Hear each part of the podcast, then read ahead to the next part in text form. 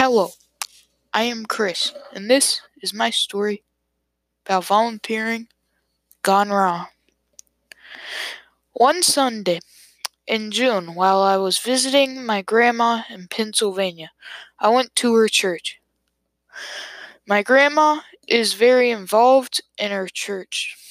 She was very excited to have me there.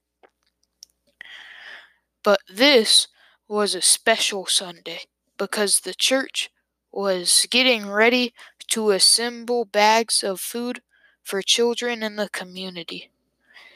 We in total filled 200 bags of food. These bags were for children that needed food.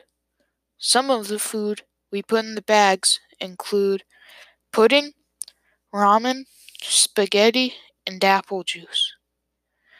Me and my grandma combined put in all the pudding and ramen.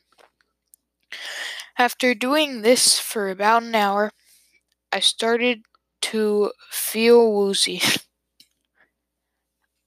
I asked if I could sit down for a moment. After sitting down, I passed out. Can you believe I was working with a bunch of old people and I was the one who went down? Luckily, my grandma was a nurse. There was a doctor there too. After they checked it out, they said it, wasn't serious and I would be fine.